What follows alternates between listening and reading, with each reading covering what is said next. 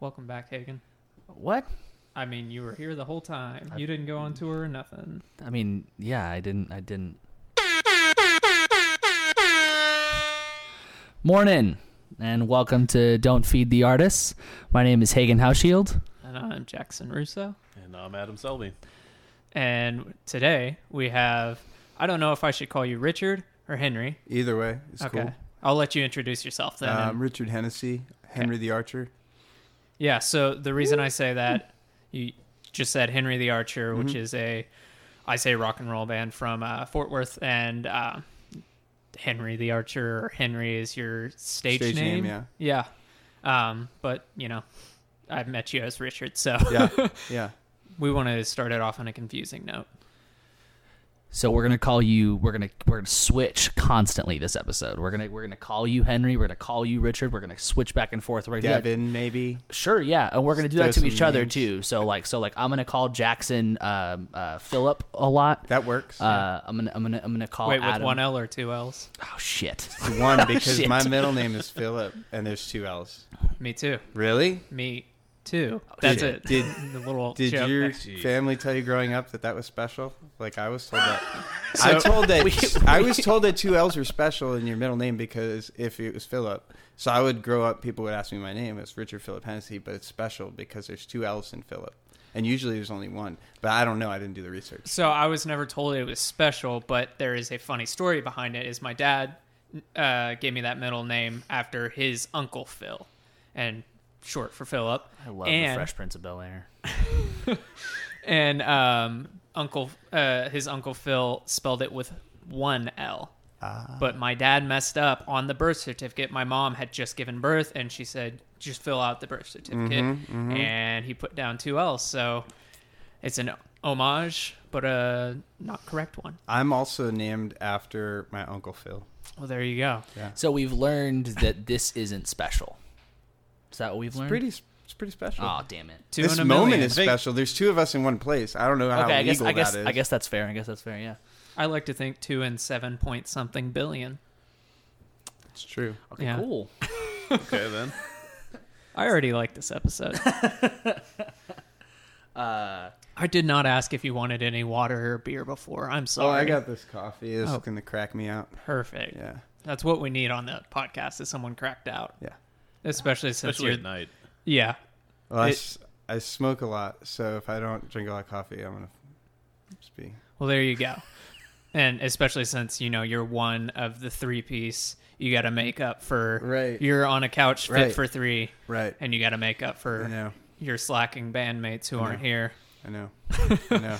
uh, who are the other people in the band? Uh, Kevin Geist plays drums. He's really good. He's pretty decent. He's pretty good. He's a really nice guy. I dropped his is. cymbal once, and I felt terrible. I was Mhm. helping him load off stage, and I dropped it. He, I was like, "Oh my god, I know how much those cost," and he's like, "Dude, they're made to be hit." Yeah. I Yeah. was like, "Oh my god, you're so kind." He's got He's right, so too. many. yeah. He's got so many, so many, so much, so much drum gear too. Like I'm pretty sure, like it would get lost in the mix. You know what I mean? Amongst his cymbals. One show we played at uh, Caves in Arlington, and like five minutes before we got on stage, I knocked into one of his crash cymbals. I backed into it during sound check, and it fell over and it cut my power cord for my um, my 112 40 watt uh, blues. Does he sharpen Blues? it? So no, so what happened was it cut it, and then all the lights sparked into place, and the the there was a giant spark by the um, by the cymbal. So we picked the cymbal up to look at. First, it cut my cord in half, so that happened. But um, there was two little burn holes, two little burn holes straight through the cymbal. Whoa. From yeah, from cutting the power cord in half. It was insane. He didn't flip out about that either. Yeah, because because I mean now now you've got I mean like free like rivets in your drums. You Yeah. put some little shakers in there. It's Yeah. gonna sound great. Yeah. Yeah, I bet those were clean like holes too. It's not Clean. like a like a hit ho- hole where you know No. it can spider web. It's hard. No. It's hard to make rivets yourself in drums, so that's Oh, really I great. imagine. that- Yeah. That's I really I hard. do what I can to help them.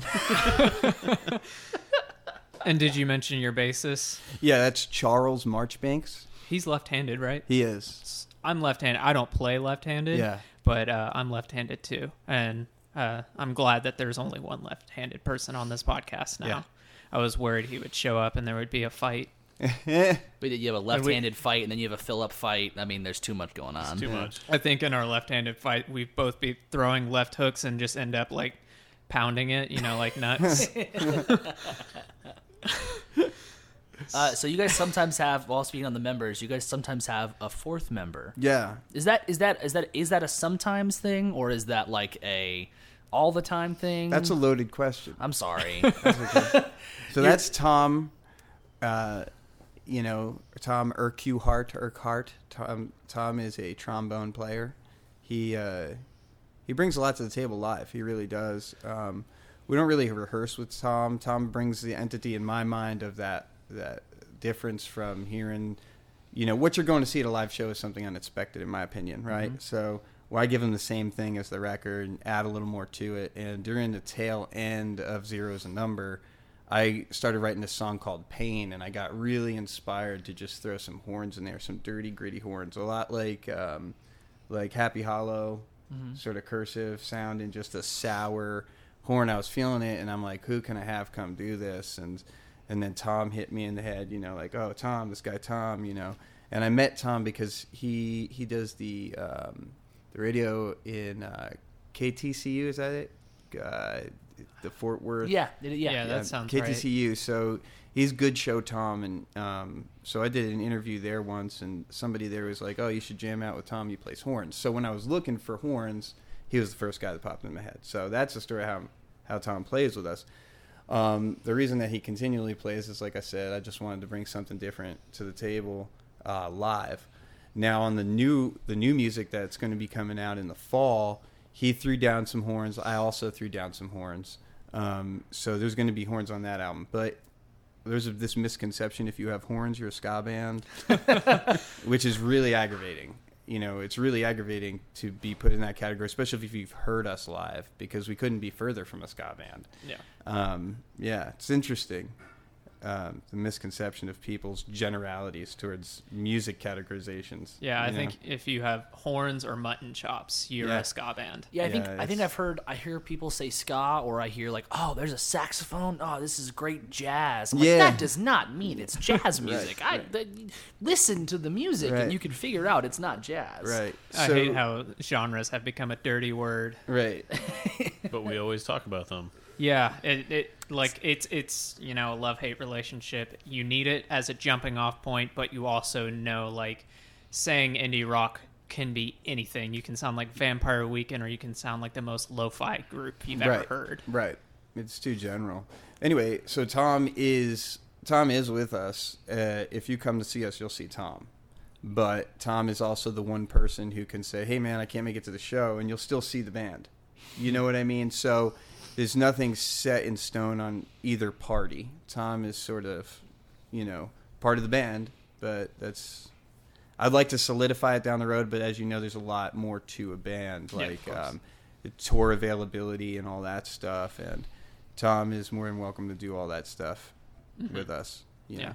yeah. Was it hard bringing it? I I think this may just be me, but I have this very uh, uh blanking on the word, but fan, uh, fantasy of like you know power trios. Was it hard bringing in like a fourth person? Mm-mm. No, not at all. But I mean, that's I think that's because of what he's playing. Yeah, You know, if you listen to the record, I do a lot of guitar work. Where live, I I still do guitar work, but a little different because you know I'm singing a lot of different parts too. Like I do a lot of the, all the backup on the album vocally. So live, I do backup, but I also do lead, and I kind of mix it up. So in order to do that, I need to compensate with what I'm doing on the guitar. So you don't mm-hmm. always get the exact same thing. So when we added Tom, it was he's kind of picking up the the, the, the frequencies and the tonalities of my guitar parts that weren't there. He's not playing the exact same thing, but you're not losing anything from the album. It's not adding too much to the live performance. So when you go between both, mm-hmm. it doesn't feel like you're missing anything, and both are enjoyable. Yeah. yeah. So speaking of live, I think we played one show. I think I've seen you guys a couple times, but I think we've only played one show, and you showed up with a microphone, and it was. Uh, you don't really. I mean, like you know, everybody brings their guitar, everyone brings their gear, but Yeah. you don't really see uh, singers uh, unless you know they're touring Right. or you know that kind of stuff, bringing their own microphone. Mm-hmm. And I like mentioned it, and wasn't it like a gift from uh, My drummer. your drummer? It's an Apex 747. It's a Canadian microphone. Um, I love it. He he got it. He got it from me because he knows I like like a lot of retro stuff, and it had this retro look to it. And he's like, "Oh man, you're gonna dig this." Because what happened was happening was is like I'm better with it now, but I was sort of a really hardcore germaphobe. Like I just can't stand, you know, I don't have a problem with people, but I have a problem like making out with everybody. Well, don't know? worry, we gave you a, a drum mic, so Thank you. You're Thank you. making out with air. But you know what I mean. You Yeah. smell that person before you on the microphone, and you know, taking myself into consideration, like my the last show we just played, I took my microphone and I was pouring the sweat out of my microphone. The person before me could have the same performance and could sweat, but then I got to lick on their sweat. I, Yeah. I, that's not what I want to do. Plus, I I play with the microphone. I get different sounds from it, so I'm up on it. I'm inside of it with my, you know what I mean? Yeah. And then I'm way back off the microphone. So I'm I'm I have this intimate relationship with my microphone when I'm performing, and so if if if it's an extension, I'm bringing and bringing it, I'm bringing it at practice, or I'm bringing it to every single show. There's there's sort of this standard that I, I I'm building my environment, right? Yeah. My environment, my comfortable environment. I got my pedal board, I got my guitar, I got my amp, I got my microphone. Yeah. You know, this is my world I'm bringing with me because that's what people are coming out to see. You know, I, I just don't want to, I don't know. I, it's nothing against the people that are using this stuff because that's them, Yeah, but I- I'm me. I there was like some slow mo video I saw of like, because even if you're not on the microphone, you're still You're like salivating, Tiny, yeah. tiny little spit Speckles, will, yeah. will come out, and you know after you know these venues aren't getting new mics every Mm-mm. year. They'll, that'll be a mic that could be five to ten years old, Mhm. and it may be rusted. The shield may be rusted. All that. So yeah, I've seen that. Even if you're not you know on the mic, Right. uh, You ever take the that. screen off of a live microphone, like a 58, Yeah. and all that white mm, stuff in there? it's just that it's almost like if you leave a penny in in your car or a nickel in your car and it just starts to corrode. Yeah. That's happening on the inside, especially on live microphones, because you don't have the popper stopper like you do in the studio. You know, and it just, just depends how much love you put into your singing Yeah. too. You I've know? started bringing clown noses, which helps Yeah. with shocking, and you're still getting a little bit of that. But yeah, yeah, those bother my lips. yeah They dry out my lips too much. that makes sense. Yeah. It also must must be really nice to you know you're using the same mic every night. Uh, there are kind of universal mics used in venues, but Right. you know every night you're using a certain mic. You know how that mic sounds. Right. It's got its own tonality. exactly. Yeah. So, and that's part of my sound, you know. So I, I just don't want to switch that. I'd be like playing on a different guitar, you know. Exactly. I exactly. don't want to do that. Yeah. Yeah. Well, so you mentioned um, your most recent album and that you are working on something in the fall. hmm Want to talk about that? The which one? Uh, The one in the fall. okay, I was gonna say start with the one that's already recorded. No, we'll go back. We'll go back. No, Go we got backwards. Okay. So, so the album that's coming out in the fall. It's only going to be five tracks, um, and uh, four of them are, you know, full band tracks. Um, three of the four songs we play live right now. They're the most intense songs that we have right now. They're um, they're definitely a lot heavier and faster than everything on the last album. Um, a little bit more progressive, not progressive rock though. Um, man, it's dirty. I don't know. I don't know how to explain it, but it's dirty. It's rocky. It's it's got a little bit of the '90s inside of it. Where are know? you guys on it right now? Like Uh, all the music is down. All the music is down. Uh, the vocals are done for every song except one, um, and then it's to the mixing board. Where'd you guys record? Uh, we recorded at Kevin's and my studio. Oh, that's awesome. Yeah, That's super cool. yeah, So you're in charge of everything. yeah. I have to. I got that issue. So do you, so so does that mean that you that you want to do the mixing too, or do you send that off? So the mixing is done. Like the last album was mixed with myself and Daniel Gomez um, out of Dallas, and uh, he's a good long-term friend of um, of Kevin, and he's just got this ear, this magical ear, and he hears things that I don't hear, and I hear things he doesn't hear. So. You know, it's almost like we're two different ears on the same head, and working with him, there's a lot of love. I love that guy. I really do, like a brother. So, like working with him, dude on the songs. It just makes the songs that much better. Um, you know, I don't know. He, I hear my guitar so much, I don't hear the problems as much, and he he will. You know, he'll be like, ah, let's just cut a little bit of this out of this, and all of a sudden it comes to life. You know. That's So, cool. That's yeah. great to have like that that one person that you know or you, uh, that you know you want to work with or you know you can work with and it's always going to work out. Yeah. It's really hard to find that in any aspect of like I mean at, at the very base level being in a band with somebody it's hard to find that and then especially working with somebody in the studio because for me I get like my stress levels in the studio are like just always at the max. Yeah. And we work with someone named Brack who I adore, and Brack makes working in the studio so easily. Yeah. And it's just like it's it, I'm so lucky to find him, and I I will never not work with him. I will Yeah. drag him wherever I go. Hagen's Yeah, worked yeah. with him in three different bands and Four four, different times. albums, yeah. yeah, Like Hagen loves him for different styles. Like, yeah. Yeah. great dude. I mean, like it. It's really underestimated, and you know, people don't read liner notes and that kind of stuff anymore. But it's really under uh, appreciated. Yeah. Yeah. Uh, you know, the people, you know, in pop music, the writers, uh, in uh, you know our style of music, the people who are putting forth the production, because you're very much a live band, Mm-hmm. but whenever the band's not around, this is the stuff that's going to be there. So that's such a huge task to you know take Yeah. something and you know I think you know it's just like anything else. It, it the the mixing is important, but you can only mix shit that's you know good shit. So like if Yeah. you the, the, if you if you're recording something, you want to get the best possible recording to where it sounds like even if you're barely mixing it, it's just awesome. And then then somebody goes and mixes it, and it's really freaking awesome. Yeah. But you can't just sit there and be settled with something and then go and mix it. You're wasting everybody's time, in my opinion. You're wasting Yeah. everybody's time. Yeah.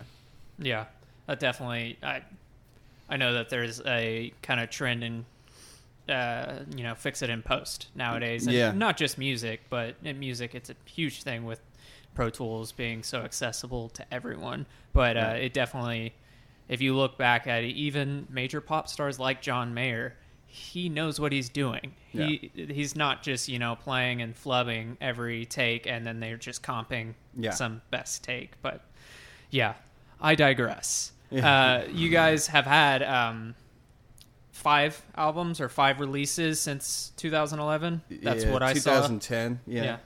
Yeah. So you guys have been a band for a while, Well, not with these guys. but No. like, but like this has been like I guess your project Yeah. for a long time. hmm Yeah, and the songs have mutated over time. I'm sure. I'm sure Yeah, with like you know different lineups, every song's gonna change when whoever else playing on it. Yeah. That's yeah. some of my favorite stuff. Even if it's with the same people, I guarantee you, in five years, Mm-hmm. the songs you're writing right now are going to change. Oh yeah, and they have. They have. There's Yeah. songs that there's a song "Nightmares" that I've played with these guys for at least four years, and that's recorded three different ways, and we play it five different ways. It's just such a fun song to play in different ways. It Yeah. just really is. So why not? I'm Yeah. not held to anything. There's no rule. Yeah, I I know I'm gonna get shit for saying this, but Adam and I went to see Jack White, and like he would, you know, In Dallas, yeah, yeah, and we play. uh, He like his. is that why you couldn't make my show? Yeah, that's I got you. why. Understood. Did you play the same night? I played Fortress Festival. That was Oh, the same. that's right. Oh that's yeah, right, it was yeah. that same weekend. yeah. Because he played two shows. He Mhm. played Friday and Sunday. Yeah. All right. Yeah. Anyway, Um, sorry. Go ahead. I really wanted to go to that Fortress Festival. Sure. I'll get to it. Dig it- Right, no, right. I, I wanted to see Go ahead and see how you can get out of this now. the band. Uh, you guys played the same day as the Voidz, I think. And Uh, no, they played the day before us. okay, cool. I wouldn't have seen you yeah, anyways. yeah, then. yeah, yeah, yeah. Don't worry, I wouldn't have seen you. No, we played the same day as uh, Courtney Barnett. Okay. Yeah. Yeah, I really, uh, I've been in love with what the Voidz have been doing, so I really have been kicking myself for missing that.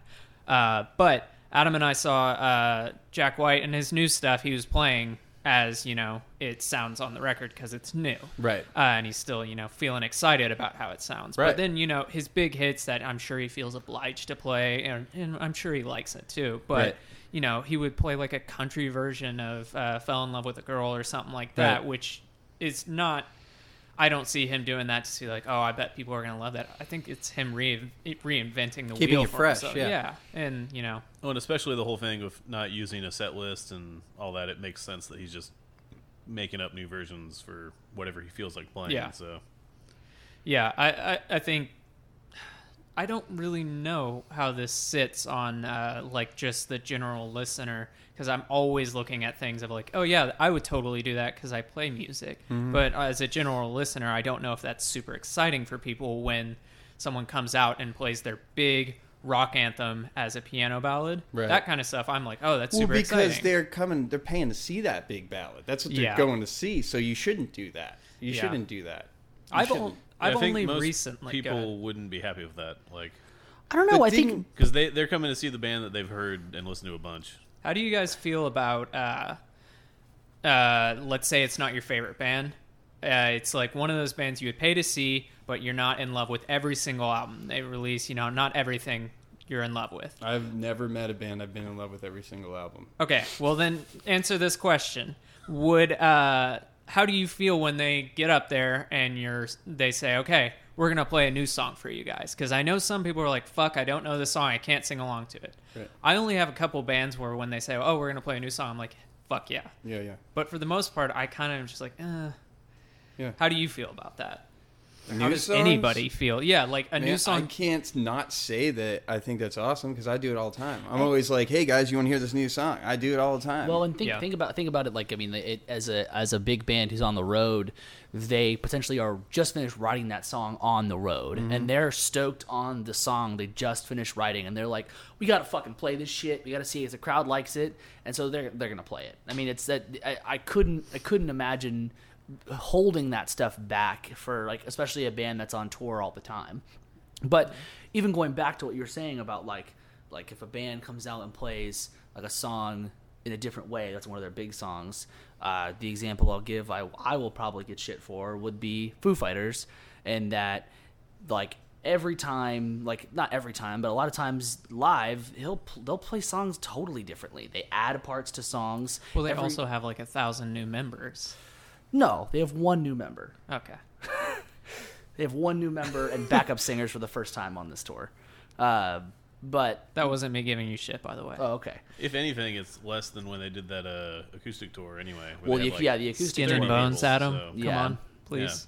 the the acoustic tour that was different but i mean like even still like when we saw them uh, back in april they were still Yeah. doing stuff i mean they always do stuff Yeah. differently and i think that I, i've never you know seen met a person who liked the foo fighters or saw them live and was like that was fucking stupid because it's awesome like whenever whenever he takes everlong and just the band doesn't even come in and he Goes just for like a 20 minute solo. yeah or, i mean i mean I've seen. I like that song. That's a great song. Yeah. Uh, I'm not a huge Foo Fighter fan, but I love that song, and I've seen videos of that, and man, that bums me out. I, I, I I love it because I mean the, I also love it because uh, as a fan or as someone who listens to the radio, maybe you've heard that song just so many times. Yeah, and that's it's a, and it's a new take. It's a brand new take on the song that you've loved, and it's really not even that different. It's just like sometimes you just cut the whole band out, slow it down, and change a couple of things, and it's like that's enough. That's Yeah. that's enough to make the song that everybody knows so well still really recognizable, but like they can like they can feel so much from it. I can't remember what song they did it with in the last tour. I think we were I think we were getting merch actually when um Uh, what Sunday Rain or something like that? no, it was it was an old song. They were they they they like completely it, it was My Hero. My Hero they like have a whole like big chunk when they do it live where it's all a cappella. It's super cool. Yeah, we missed that. Weird. Yeah. I'm gonna have to look that up. Yeah. I can't imagine that at all. Well, I guess. just think about the whole crowd fucking screaming Okay. along. Yeah, that makes sense. I guess when it comes down to it, I will never chastise a band for trying something new, whether it be you know reinventing a song or playing a new song. But yeah, that was, that was a good tangent, guys. I'm real proud of us. I think it's I think it's I think it has to do more than anything with the fact that it's a performance and not like i am gonna play my the, the album for you guys. It's it's like it's it's a performance, and sometimes in performances you have to do something different. That's not just the same thing you put on the record. In the mm-hmm. words of Robert Plant, I'm not a fucking jukebox. Yeah, okay. That's why he said that whenever people asked why he wouldn't do a Led Zeppelin tour, Oh. like a reunion. yeah. And that was his That's a good response answer. to everyone. It is. That's pretty so, good, uh, I meant to mention uh, that microphone that you mentioned. You're using it in the music video for New Mexico, right? Mm-hmm. So anyone can uh, look that up. I'm sure it'll be in show notes or whatnot. But you guys have tons of music videos. Yeah, a lot of them. Do you have fun doing that? I do. Yeah, it's a lot of fun. It- I wish that we could do it more. I really do. It's just expensive, man. Yeah. it really is expensive. You got to save a lot of money to do Yeah. that. Are all the ideas coming from you guys with the music video stuff, or do you, do you like work with whoever's like you know filming and directing? It's always a work with when you're working with other people. Yeah. Period. Right. Um, so mainly, a lot of the ideas come from me. If they don't come from me, it's with the director. But you got to like filming a movie or filming anything you're filming. There's spontaneity that happens throughout the, the shoot that sticks with the shoot. Uh, like in New Mexico, there's certain things that Kevin's doing that's absolutely hilarious. Nobody told him to do, but made the video. You know, so um, did he write the video? No, but did he make the video hilarious? Yes. So in essence, yeah, he had a part in doing that as well. You Right. know, so I mean, as far as where the ideas spawn, I, I mean, it's usually myself and whoever the director's going to be doing a brainstorming session and mm-hmm. saying, no, that's a stupid idea. No, that's a stupider idea. And then picking the least stupid idea and getting other people to agree to doing something stupid and then following through with it. That's cool. Yeah. That's super cool. yeah. I, I I'm really not well versed in, in like shooting music videos. I I find I've, I've only we did one. I, I have done like not real music videos, just like you know little fake ones. Yeah. And the idea of ours was like straight up just like this is as silly as we can Yeah, be. and- parody the fuck out of it. Yeah. So yeah. It- It's it's super cool to do that to, to film so many music videos and to have that be such a big part of like your presence on the internet. The thing here's the thing. So if you look at a lot of our videos and a lot of videos now, um, there's this. Di- the difference is back in. Remember back in the '90s when videos had a story and people were in them. Mm-hmm. Human beings were doing things in the video, and it wasn't just here's an effect that I got in graphic effects and this and the, here's a graphic, here's a pretty color in a graphic, here's another graphic, and here's something from a 1920s film going by the graphic in this semi-transparent scene, and it's like that looks awesome. It does. Don't think when you go to Henry the Archer that I don't want videos that look that cool too. I see those videos and I'm like, that is really cool but I missed the that that aesthetic of watching people in a music video when I was growing up, and you would just watch people on TV Yeah. in a music video playing the song, and there'd be a story going on. So it, it- that's basically what I'm trying to capture in the in the music videos that we have.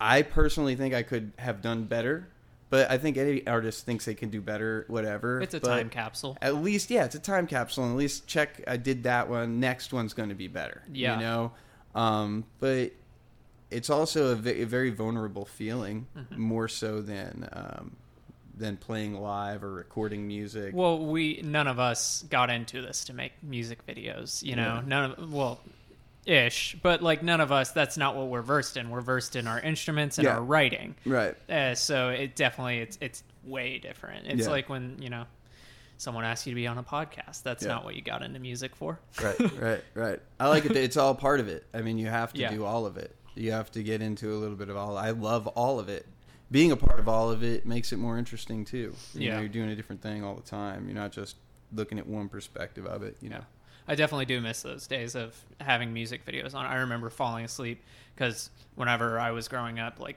MTV was really getting out of that. Uh, Yeah. Uh, there wasn't as much music videos. There was maybe an hour of videos a day or an hour of music a day. right And I was watching Fuse, and like basically they had videos all day, and I would just fall asleep to that. And so I'd wake up, and I got super into that early 2000s garage rock revival, and Right. Like that is very even if I don't listen to those bands anymore, like at my core, because just having those music videos on, Yeah. and like not even necessarily paying attention, No. but now those songs, like if the Von Bondies comes on or the Hives comes on, I'm mm-hmm. just like, oh shit, I haven't heard this in forever, right and it's kind of hard to do that now. yeah But yeah. yeah. So, you went to NAMM. Yeah, I did. I went to NAMM. Yeah. That's pretty cool. I don't think I've fun. ever met someone who's got. Have it doesn't matter. Yeah. You have. You, I was going to say you have because We, we had someone on who went to NAMM who played at NAMM. Okay. and I think that was a topic Well, I'm more interested in your experience at NAMM So because it I'm sure like- those people were jazz musicians. Yeah, so Ding dong. NAMM was really interesting. They had a lot of cool vocal microphones. I mean, that's really what I was really interested in the whole time. They had You didn't go play Strandberg stuff? There was a lot there was a lot of really sweet custom UK and German guitars. Oh my gosh. That you they smelled so glorious and felt they felt glorious. Everything about them was great. I have a Um, custom guitar and I have not once smelled it. You Really? should try it. it. Yeah, you should it's- try smelling It's stuff. almost a year old now, so I think it's not gonna smell as good. Probably not. and I play it every night, so yeah. But um, no, it was great. Um, you know, they've got, and there was a lot of pretty well-known uh, audio engineers there, but I'm really bad with names, and yeah, there's that. But it was really just like a big, big sales event for distributors, you know, to come and look at new gear that these different manufacturers are coming out with, and honestly, I didn't see anything too new that was like, oh my god, this blows my mind this year. I mean, there was some. There was this little kit. The coolest thing I think I saw was this little like toddler synthesizer. It was a plastic device. It was like 250 bucks. It's gonna. It, it didn't even come out yet. I can't remember the name of it. I don't know what I'm talking about it. Anyway, thing was really really cool. It was just this little toy, man, and I just remember playing with that for a really long time.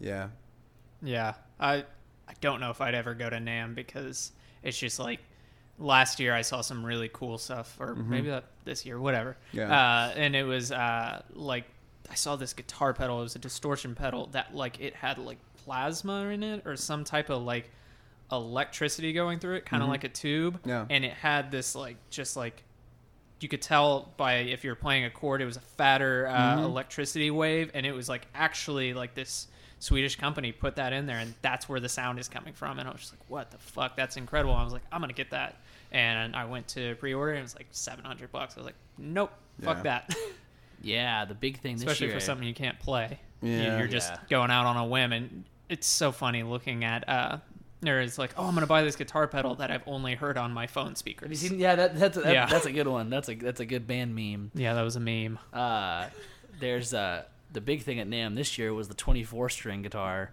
What the fuck? I, I can't. Wow, fuck. What was the company that made it? It was um, Ormsby Guitars. They're Australian, and uh, they made it as a joke for the uh, the the YouTuber Jared Dines. You ever watched his videos? It's pretty kind of funny. Um, but uh, he was supposed to get a 24 string guitar made by this one company, and he got like like fucked over by the deal, and so this one company made it for him, and it is hilarious. Like he they released how to tune it and it's nonsense. Um they like it there's only one knob on it. It's just a volume knob. Uh it's like there's parts of it that are made from stone. It is it's the fucking weirdest thing in the world. It's like essentially eight essentially eight strings are bass and then the rest are guitar Yeah. and he did it because he was trying to do like hilarious like djent videos on YouTube, Hmm. and it is so fucking stupid. It like it, it intrigues me just to watch him play it because he posts videos of him playing it a lot, a lot, but it is so like he can't he has to do this all the goddamn time he has to reach his hand on the other side of the guitar instead of playing it like normal because he can't reach around all the way Right. Right. By the way, if uh, anyone doesn't know what NAMM is, NAMM is kind of if you know what E3 is for video games, it's like that for music, or kind of like South by Southwest has their like showcases for technology. I don't know if there's a better example for that, Adam, but um, No, I think that's yeah, it's Yeah. like it's a huge showcase for new or upcoming, uh, you know, just Music music gear. product, Yeah. It- Yeah. drums, it's everything. Uh, yeah it's probably the biggest for that, right? it is Yeah, it it's, has one, to it- be. it's 100% the biggest Yeah. for that and you can it's in LA, right? Yeah, I Or think- No, it's in Anaheim. Anaheim, yeah. Yeah, Which, yeah, hour right by, hour away yeah. from LA. and you could and i mean like there's it's it's uh, just like E3 at least for me I cannot pay attention to it while it's happening because it's just too much like the, people are constantly writing articles posting pictures and shit and I'm like I just have to wait until NAMM's over and then I can go look at the shit and then I can decide what I'm buying then. But like or if I'm buying anything at all. So yeah, it's it, but it is really cool. I mean uh in, in all in all seriousness the uh I did like Tosin Abasi from Animals as Leaders. He released his own series of Abasi guitars, and a lot of people think they look pretty stupid. I, I like them. Um, and then this year, NAMM Zildjian put out the K Sweet series, which I bought some of those, which are pretty My- sweet. My favorite thing is uh, seeing what new keyboard Moog is going to put out that I will never be able to afford. right? I have always wanted one of those. Because they're so pretty, man. They have great designs. I had a friend just- who had one like with a patch bay on it. I think they most of them have that, and I think it was like the Voyager, which they don't make anymore, or something like that. And it's just like I fucking those things are great. I don't make music like that, but Yeah. I if I could afford it, I would shell out just to have one of those to mess around with. But um, I had know where I was going with that. Woo! There was uh, one thing I did see. It was these uh, modeling microphones, which uh, you know they can emulate any microphone. Which I've seen a couple of those, but the way that they work uh, is you pick a so say you're you know working with a SM57 for a guitar amp, and then you decide like oh. I didn't want that. You're kind of stuck with that because it recorded. It, it, you know, it's stuck oh, you tape. can change it in the post. Yeah, I saw Yeah. that too. That Michael know, Briggs, So my uh, my drummer also owns a company called Geist Note, Mhm. and he distributes though. He he carries that product. Yeah, um, He carries those mics. uh, Michael Briggs from uh, Civil Recordings uh, here in Denton. Yeah. He just got like a ton of those, and I was just like, oh, oh my god, I want to like. I think he ordered like ten of them, Yeah. so he could you know be have a whole kit like drum kit, and it's like, Right. oh, this kick drum sounds like shit. Let's try this. I'm like. Right. I just want to go record a song with him Right. just because I'm like, what the fuck? That's a, incredible. That sounds awesome. Right. Yeah, I've never seen anything like that for mics. For mics, normally it's kind of like what you see is what you get. Yeah, but that's kind of the beauty of it too. Yeah, yeah. Um, Hagen walked off and is going to the bathroom, so that really threw me off. so, uh, you mentioned you're plan- You guys are planning on releasing uh, a new album in the fall, and you guys are on Hand Drawn Records, correct? No, we uh, are no longer on Hand Drawn Records. But you have released stuff with them. yeah, we released the last album with them, hmm um, and yeah. So, We- do you? Sorry, go ahead. no? Go ahead. Do you have any plans for uh, how you're going to release this next one? It will be self-release, or are you going to try and shop it around a little bit? I uh, we're in talks right now, um, so yeah, we'll see on that. Yeah, that Yeah. always a fun thing to do. I Yeah. never know where to start with that. I have this little like notebook that Yeah. like every day I hear of a small label, then I'm Yeah. like, oh yeah, a garage rock label. Yeah. Maybe I'll shoot them up or hit them up. Yeah. Uh, Yeah, Shoot them up. Put it in the podcast. God damn it. Well, we we I'll uh, hit them up next time we release something. That's what I was trying to say. Yeah we we d- we just decided on a different route. Yeah, yeah, So um, yeah, yeah. But they're good people though. Yeah, of and course. Hand drawn, they're good people. and you guys are i don't know if this is me just assuming this from what i see on social media and whatnot uh it you guys are a fort worth band correct A Fort Worth band. Yeah. okay there's DFW. yeah yeah i mean my everyone's a drummer, D- my drummer's from Arlington. i feel like DFW is the best answer. Yeah, yeah Yeah. Yeah. but since we're all from the dfw it's it i find it interesting to ask like i like talking to people from dallas like Sure. do you really you know herald uh Deep Ellum as you know this cornucopia for you guys because for me I see it as like yuppie central nowadays. But for me, I they can also ask the same shit of like why do you love Denton so much? It seems like there's nothing going on. Right. But I, I mean, so is it hard? I I've always heard it's hard being a rock band, anything but country in Fort Worth. I've heard. Um, And I feel like most of the stuff I see you guys doing is in Fort Worth, so that that has got to not be the case. well, so You must that's a like it somewhat. You must like Fort Worth. So, I would say This will be the first thing I edit out. Yeah, so I mean, I would say that the people of the city of Fort Worth love rock and roll music. I would say that the people in control of the music of Fort Worth may not have that vision. That's how I would say the system is set. That's why the people outside of the city of Fort Worth have the impression that you do. And it's sad Yeah. um, there are certain there are certain platforms for artists in the city Um, I don't know if you know this, but the state of Texas has deemed Fort Worth the first music friendly city in the state of Texas. So it gets government funding for its for music. Yeah, which that's whatnot. amazing.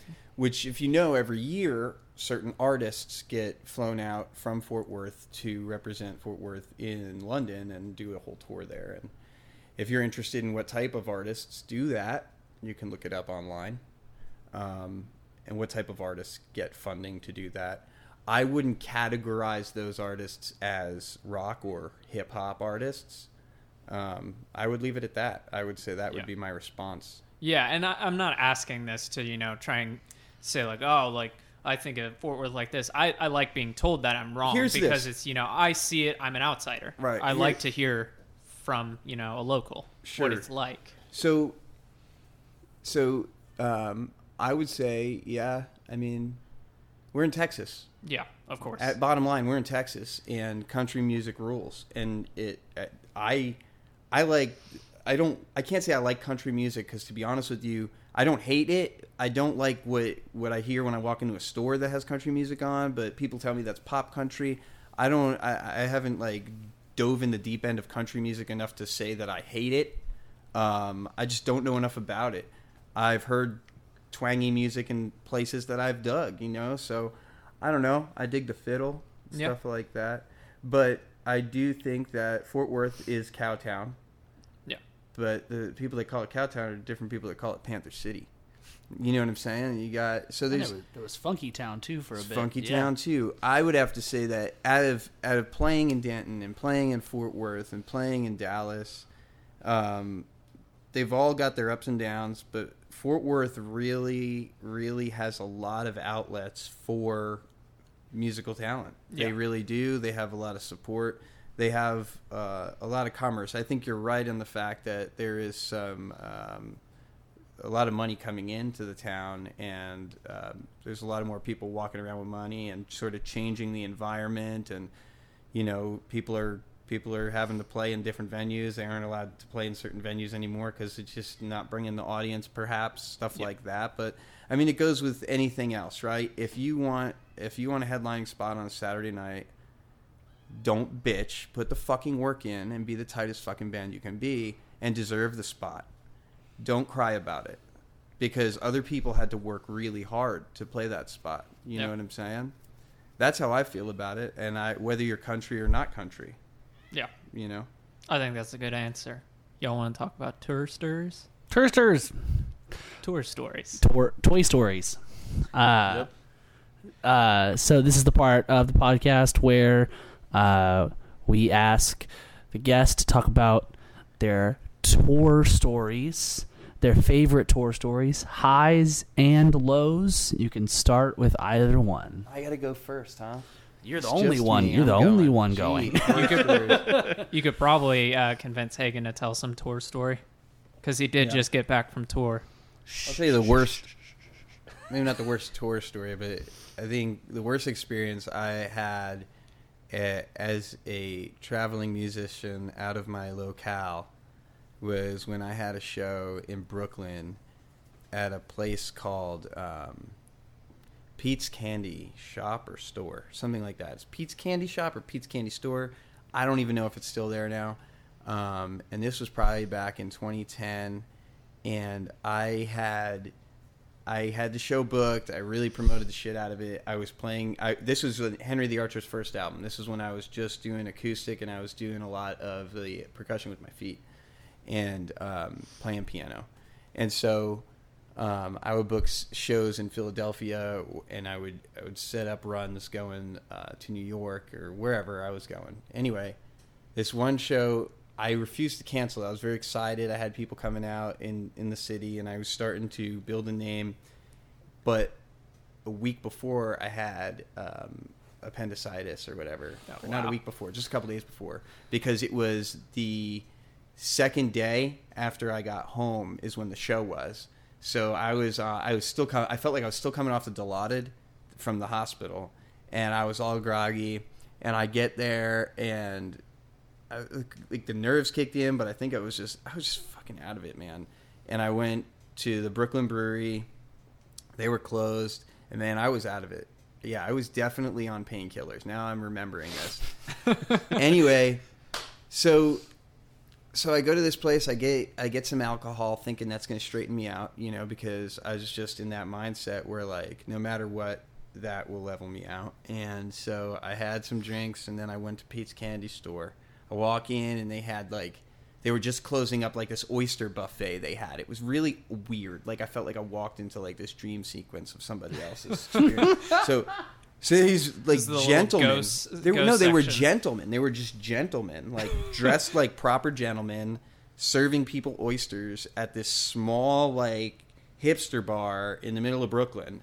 And so I walk in with my guitar, and I'm just like, like I feel like I do. Am I in the right? Like I don't know if I belong. And so the whole time I'm on stage, I was lacking that performance confidence, and I was just really fucking high and buzzed, and so I started singing my songs, and I noticed that my mouth wasn't really working, and that like. I like everything like I I was just like falling apart in front of me. Like I was just performing like and I was so embarrassed, but I kept going, dude. It was the story's not as great, but as you want it to be, I know, but it was just like the worst moment. It was like the ultimate low, and it was just like the more I played, the worse it got. And then I saw the guy who played before me, who was the house musician, um, in the back talking to the bartender, and I could see him through this glass window. And he's looking back at me, and he's looking at the bartender, and I'm playing, and I'm singing, and there's like four people out there, and he looks and he looks back at the guy, and he just shakes his head in shame, like that he booked me to begin with, and I'm just sitting there, petrified inside, and I'm just like, you know, fucking finally hit the bottom. Yeah, I was just like, fuck, and I swear this happened. So as soon as I got done with this pathetic performance, I mean, really, I'm a horrible person for putting people through that because if you're unable to do that and you're just going to be a sloshy mess, don't waste anybody's time. I lo- It's funny because I was going to commend you for finishing. right like but still i feel like i feel like i i didn't do myself right i didn't i didn't present myself as henry the archer the way i should have been and i look back at that as ugh. but as soon as i was done there was a, a, a, a husband a wife a son and a daughter. They're you know the son and daughter obviously over 21 because they're there drinking and stuff. All of them wanted pictures with me. They were the four people. They were the four the, the only four people there. They it was like I was the greatest thing they ever saw live. And then maybe they were drunk, I don't know, probably I would imagine. But man, it was just like it, I left like knowing that like no matter how many shows I played like man, I am the worst critic of myself, you know, so I don't know.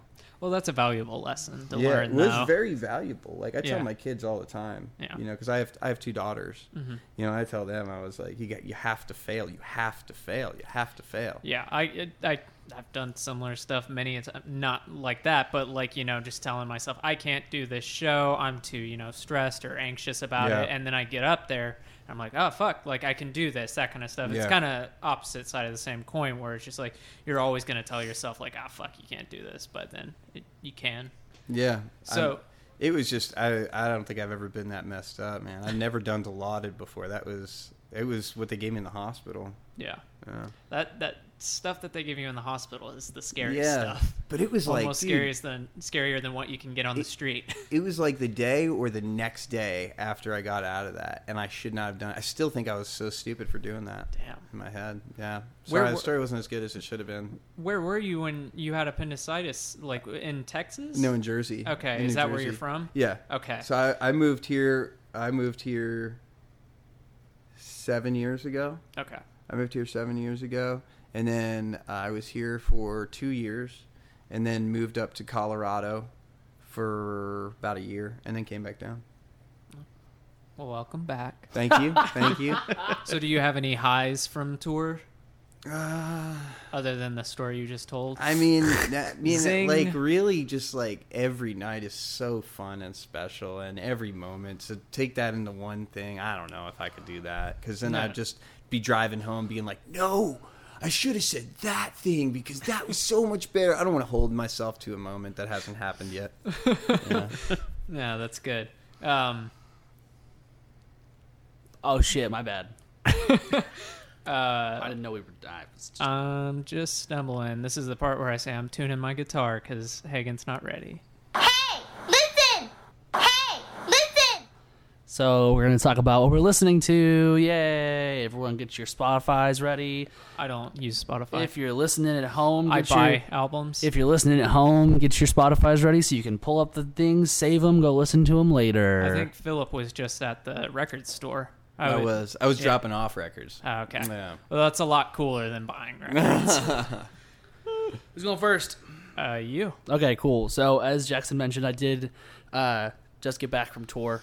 Um, so I'm gonna just shout out all the like some great bands that we saw while we were on tour and played with. Um, so starting right away uh, with an Austin band, Mountebank. Um, Is that how you say that? I think so. I believe so. Yeah. I never know. Yeah, uh, Moniker played with them way back when at Crown and Harp in Dallas, and then they played with my other band, Kites and Boomerangs, on this tour. And they are really just high energy indie pop stuff. It's awesome. Like uh, the, the people in the band are amazingly nice, and just watching them play and playing with them is a is a true pleasure. Um, we played with a cover band in Houston that I didn't know was a cover band until halfway through their set. Uh, their What did they play? The boys are back in town. no, no, no, no, no. They play. Here's the band name. I'm gonna spell it and see if you guys can get what it is. Uh, it's A R N space M A I T apostrophe N. You probably have to say it out loud. Iron Maiden. Iron Matey. No. Iron Maiden. Iron Maiden. Iron Maiden.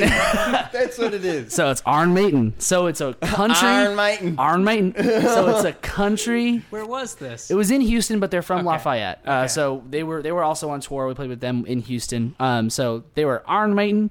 They did uh, some really cool, uh, obviously Iron Maiden covers. They did some really cool Metallica covers. They were all bluegrass. They didn't have their bass player, but it, they didn't need it. Like they they just and they they they walked up on stage just dressed like metalheads. It was awesome. Did they play Uh, uh, Run to the Hills? Yeah, they did. Fuck yeah. Yeah, it was great.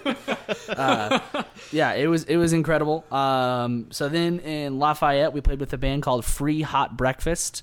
They were a really cool little like fusion group, um, and it really upset the uh, lead singer of Kites and Boomerangs because he saw the bill and was like, "Oh shit, there's gonna be free hot breakfast at this venue," and then he and then he realized it was the band's name. Tour was ruined. but he we still had a good time with them. Uh, band band from Nashville called Year of October. Uh, just really heavy, in your face blues rock with a great female singer. They're really nice, really really great music. Uh, let's see, let's see, let's see. Uh, there was a couple of really great bands um, in Milwaukee, but one that I'm gonna I'm gonna call out is a band called Whiskey and the Devil. Again, just really great, like blues, southern rock. Um, but the interesting thing was, and they've apparently haven't had a bass player ever. They had a little like synth, and the guitarists would switch off being singers and guitarists and playing the synth, playing the bass parts. Um, and then the drummer he he played a marching bass drum as his bass drum. So for those who don't know, normally bass drums are about 22 inches, and then the marching bass drums are about 28 inches. So he had a really really big bass drum, and that was super cool. Um, and then there was a band called Tacoma Washington Weekday Club that we played with in Milwaukee and in Madison. Super interesting, like psychedelic indie stuff. Um, and then the other, the last band I'll mention is a band called Wurk, W U R K, from Madison, and they are some of the coolest like jamming jazz music I've ever heard. And uh, none of them studied music, and I was very, very just in awe by their performance. Um, so yeah, I'm off my uh, off my thing now. Soapbox. Yeah, off my thing. Boys, it happened again. Coheed and Cambria released a new song. It's called Unheavenly Creatures. Uh, nice. And uh, I listened to that a ton. I'll leave it at that because I could talk your ear off Is about that it. all you listen to? no, oh, no, dude, it's all he listened to. no. Uh, I pre-ordered their new album, which I have probably on this podcast talked shit about people who pre-order things. You have a lot. and here I here I am being that guy. But uh, yeah, so they sent me a new song, and it, I love it. But uh, I I digress. Um, I'm I'm real excited whenever this episode comes out. I think I will be seeing them in like four days. So with uh, Taking Back Sunday from I think they're from Jersey. I don't know. I don't remember. I really feel like don't. you're just making that up now. Gaslight I- Anthem's from Jersey. Uh, Coheed's from New- yeah yeah Coheed's from New York and Taking Back Sunday is from New Jersey and they rehearse right now in the same space because that's how this tour happened. But um, Cool. uh, also last week I mentioned a band called Shy Boys that I think I said was on Sub Pop Records. I was wrong. They're Yeah, on you were. Polyvinyl. My bad. Uh, so uh, they released a new song and I'm I'm excited. They're they're a small band from Kansas City and uh, I'm shocked that not more people uh, have heard of them. And then also another band from Polyvinyl that I just discovered. I think it's called Tancred. It's T A N C R E D. But uh, they're releasing a new record that I'm pretty excited for. Um, Can I ask how else you would pronounce that? Tancred. Okay, I guess. Yeah, okay. I don't know, uh, and that's the that's the issue of finding these bands that only have like three thousand likes on Facebook. So you there's nothing I can't go to their Wikipedia and look up, you know, phonetics. But uh, yeah, so those two bands from Polyvinyl I've been really into, and they're small, so definitely check them out. Check out all the Hagen's bands too, and then also I've been really into this uh, YouTube channel called Defunctland uh, where it's just about uh, theme park rides that are now no longer uh, in commission, like the Jaws ride, Back to the Future, and it's like it's fascinating. The guy who uh, is doing it, he goes super in depth. They're like 15 to 20 minute videos about the history of these rides and why they shut down and how they started and all that stuff. And he's every video he uploads, he is put like he's creating a quote unquote defunct land in a VR like space, so you can go ride all these rides even though they're not there anymore. So that's all I've been doing. I bet I can tell you what Adam's been listening to. What have I been listening to? Probably Nine Inch Nails' new album. Yeah. Go Good ahead. job. I thought you were going to mention that. So You're not No, listening I to haven't the- listened to it yet. You're not listening to the new episode of your favorite band sucks where they talk about Nine Inch Nails. no, I haven't listened to it yet, God, it's but so good. I'm going to probably tonight or tomorrow because Do you good guys, timing. So do you listen to that now? yeah. Have you listened to the Interpol episode? No, but that's on It's my garbage. list. It's garbage. Don't I listen to that love episode. Interpol, Uh-huh. and I'm super against listening to that episode because I'm just like, fuck you guys. That, that that episode was was I think I, I think they give themselves shit for that episode and many other episodes. they should. Yeah. Not because Interpol, not because they like Interpol, but because they're like this episode just wasn't good enough. We didn't do enough research. Yeah. I mean, Go I feel ahead, like I Adam. should listen to it so they I didn't can listen to the reference albums, it, obviously. What are you listening to? Uh, so the Nine Inch Nails album, and then um, Squirrel Nut Zippers released a new band, the first or new band, new album for the first time in 18 years, and so that's cool, I guess. I mean, it, it's a good album, but it's weird that a band that I'd listened to before that I obviously never would have been able to see because they, I don't know if y'all know them, but they were like a swing jazz revival band kind of thing in like the 90s, and they disappeared, and suddenly they're back. It's kind of weird because I don't understand. Uh, why they're back all of a sudden, but it sounds like same as all their other stuff, so that's kind of cool. And then uh, Wind River, the score for uh, the Taylor Sheridan movie that came out, I guess last year, earlier this year, That's the one with Jeremy Renner. Yeah. Right? came out movie, earlier this year. That movie is incredible. I think it was. Yeah, it was a really year. good movie. I watched that movie and then really, really liked the score. Uh, it's by Nick Cave and Warren Ellis, which I like all their other stuff. Oh shit! It's by Nick Cave. yeah. I didn't know. I like that. all their other he did scores, anyway. Oh, they do. Yeah, they've done uh, Assassination of Jesse James, That's also an uh, incredible which is really good. Uh, really good score too. Uh, Hell or High Water. Yeah, those So- are all great movies. Yeah, and Fuck. they're they're doing a bunch of stuff with Taylor Sheridan, so it's That's cool. It's expected that I liked it, but I didn't know that they did the score going into the movie, and ended up liking the movie a lot too. So, so yeah. How did you feel about that new Nine Inch Nails album? Because it, it was like a trilogy, and people are saying this is like the best one of it. I didn't really like the other two, so I like this one a lot. Well, there Uh, you go. I wish it was longer because it, it's way too short for me for how much like because Nine Inch Nails has long albums. yeah, usually so- albums are getting really short right now. Yeah, it's weird. Yeah, it is. I don't know if I like that. I can see it both ways. Uh, yeah, I'm not gonna get into that. what are you listening to? Um, I really don't listen to a lot, honestly, especially in the middle of working on me on on the new stuff um, and mixing it because I don't want influences.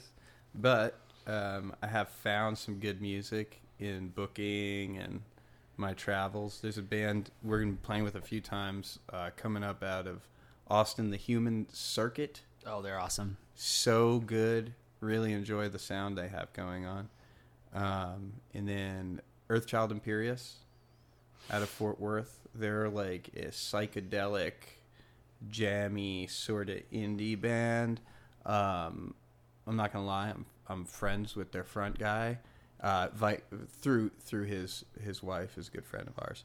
Um, but man, they are awesome. Their album is recorded magically. You can listen to it beginning to end. Their most recent release, I'm sorry, I cannot remember it off the top of my head. I highly suggest you download it because it's fantastic. And I'm not even into that kind of that trippy, jammy sound, but it pulls you in, dude, and you are an experience. So, Earthchild Imperius recently release. I've been following the Pearl Earl Girls through their travels in the United States. I love their sound. Yeah. I got to play with them. They played at Fortress too. Um, Andy Pickett, uh, Charlie Crockett, really love that. Outside of that, I mean, I don't know. See, it, That works. we always uh, like people uh, before we tell them. We tell them before. Oh, think of what you're listening to. It's real easy for you guys because you don't have to do this like every week. We are always like, and I, I'm not trying to just make up stuff Yeah. like, oh, I heard this song once. Right. Like, I try to actually, you know, go out and find Something new new. music. Yeah. Yeah. I think the best thing about it for me is that uh, I do I do like to think about what I'm going to say each episode, but also like I think it's it's so much fun. I think for all of all all, all three of us to just talk about what we like because sometimes we don't get to talk about it, and I like that people who are listening to this are listening to what we have to say. Listen Yeah. to me; it's important. Unless they skip this part. No, no, no, no, no, no! Don't give them that If choice. they make it to this part, Yeah. That's true. That's true. Um, we don't have any numbers about all that, so yeah. They're listening to this. They care. They Okay. have so to can I care. ask a question? I'm just cannot stop my curiosity with this piece of wood. Owen left, so uh, that it, all the decor in this room Mm-hmm. is all Owen. Uh, we moved in here, and uh, I fell asleep one night, and I guess he just got cracked out, and I woke up, and this whole room was made. Yeah. Like the night when I fell asleep, it was like boxes, and we had Yeah. just moved in like that day, and then I woke up, and it was like this. I was like, "What the fuck?" I'm the same way, dude. Like Yeah. I have to, I have to nest really quick. Yeah, I mean, Or- I'm really happy. Yeah, did it's it. great. He did a Thank great you, job. Owen. Yeah, I have. There's a lot of stuff in this room that I don't know what the story behind it is, which is funny because I live here. Yeah. Yeah, you should talk to your roommate more. yeah, we're moving out, so it doesn't matter. um, yeah. So what do you got uh, going on? Where can people find you? You got any upcoming shows? You got the album coming out. Uh, do you guys have a name for it? Or Uh, there's a name I have, but I'm not saying it yet because I haven't solidified that's what I want it to be. Okay. Um, so I've announced it in the past, and then I was like, mm, I don't know, because no, that's that's safe. I get that. Yeah. So. So your new album, Blue Harvest. so I was um, worried that joke wouldn't land. Yeah. Oh, I did want to mention. I did want to mention though. So the the misconception earlier about Fort Worth. You know, I don't want to say like I'm talking down about the city that I love so much, but you're right. There is a misconception. But Fort Worth Magazine, we did just win the Reader's Choice for best musical group in Fort Worth That's awesome. and that that's musical group that that's any so and we're not country Yeah. so i was just thinking like the city isn't you know they're really open dude Yeah. of course. And and as I said, I like to ask this because I am an outsider, and because I, hear a lot of people who come into Denton and say like, "Oh yeah, that's uh, you guys got a good like rock scene," and it's like, yeah, we do, but there are like there is an incredible experimental scene Yeah. around here that people don't know about because they're not playing at Harvest House or Andy's. Those places like Dan's are now booking more experimental acts, but people, you know, as I I see it's a you know something I need to get out of my head that uh, Fort Worth is country. Right. People see. I mean, I like that people see us as rock, but Yeah. They, it's so much more than that. It's like you know going to Austin and saying like, oh yeah, this is this. It's like no, it's Right. it's a huge thing. it's a huge thing I, I Yeah. encountered a lot on tour that a lot of people thought that Denton was exclusively a jazz place. Yeah, they were too. like, uh, they were like, "Where are you from?" I was like, "Oh, well, I live in Denton." The band's like all from all over the like the DFW. Like Denton, Snarky Puppy, and I was like, I mean, yeah, but like, there's other stuff. Like Snarky Puppy's great, and there's a jazz school. I was like, yeah, I love jazz. There's other stuff. Like I live there, and this is the music I'm playing for. You're like, yeah, but jazz. I'm like, okay, just go to Denton. I mean, go watch some jazz, but also like amazing everything. Like, experimental scenes, great, like you said. It's like there's just so much you can possibly see in Denton. That's just, and it's the same. Th- it's the same thing in every city. I really think like there's obviously not like amazing scenes for everything in every city, but like Fort Worth is known for country, mm-hmm. but there is like a great scene for other stuff there. Mm-hmm. I mean, it's like, I mean, like you guys are there. Animal Spirit was a band for such a long time, Mm-hmm. and they were like they were so big in that in Fort Worth, and it's just like they they they're not country at all. But I mean, there's there's a ton of different things that come out of there. What was it? Was it Cleanup? I think was from Fort Worth too, and they were Yeah. they were nothing like they're not country at all. It's it's almost uh, it's almost a good thing. I to spin what I was talking about is uh, it's almost a good thing because when you go and you hear good country in Fort Yeah. Worth, that's expected. Yeah. But when you go to some dive bar and you see this incredible, you know, hip hop group or incredible, you know, rock trio, um, you're just like, oh shit, I didn't know that there was this, and Right. like it, it's almost like Right. you're almost at an advantage to like they're expecting, oh, this is probably this, and then Right. boom, blow expectations out of the water, that kind of thing. Right. Whereas if you're a good country band, they're like, yeah, I expect that, Right. You know, which Right. can really suck. Could make it more difficult for Yeah. the country artists because which, yeah, unfortunate for them, and that that really does suck. yeah. Yeah. But there are golds like like like Vincent Neil Emerson. That guy is magical, Yeah, magical, cool. magical. His voice, his technique, his stage persona, everything about him, I love. I really do. It's just I'm a fan of his music, and he's country. Mm-hmm. He's like I don't know what type of country it is. Again, I don't know that much about country, but I respect I respect what that dude's got going on for sure. Yeah. Yeah. So anyway, what we got going up, uh, we coming up is um, we've got Main at Southside Mm-hmm. is that new venue down in Fort Worth. We're playing with the Human Circuit. Was, they're coming up from Austin. Um, and then, uh, or did I say May 31st? July 31st. Yeah, July 31st. Apologize about that. Um, so then August 10th, we are doing uh, the double wide over in Dallas um, with the cover letter out of Austin. And then one more throw, I'll sh- one more show I will throw your way is the we will be at the House of Blues on Saturday, August 18th at the main stage. Oh shit. So it's going to be a lot of fun. Um, and if anybody's interested, we are have a few tickets to give away, which you'll see either we'll bring it up on our website in the next uh, two weeks, henrythearcher.com, um, Instagram at Henry the Archer, uh, Twitter at Henry the Archer, Facebook slash Henry the Archer, uh, Henry the Archer, Google Henry the Archer, yeah. you guys are on Spotify and whatnot. Spotify Henry the Archer, iTunes Henry the Archer. Yeah. Yeah.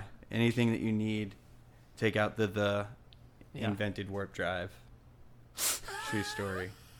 Um, yeah. So we we got more shows and more interesting things coming up. We will be back in Denton at the end of August. Um, we're doing something called Shake TV.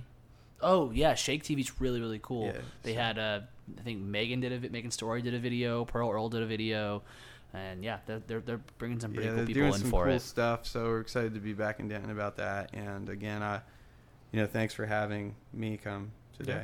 Of course. I think Thanks for you're the coming. first person You to are the thank first us person to ever on do the that, yeah. fucking recording. All right, Yeah. we're Thank you. Oh, no, thanks for having me. Holy shit, that's incredible. yeah. Does this Um, mean we made it? Or we that Yeah. was really good. I think uh, yeah, we can sign off. Thank you for listening to Philip and Philip.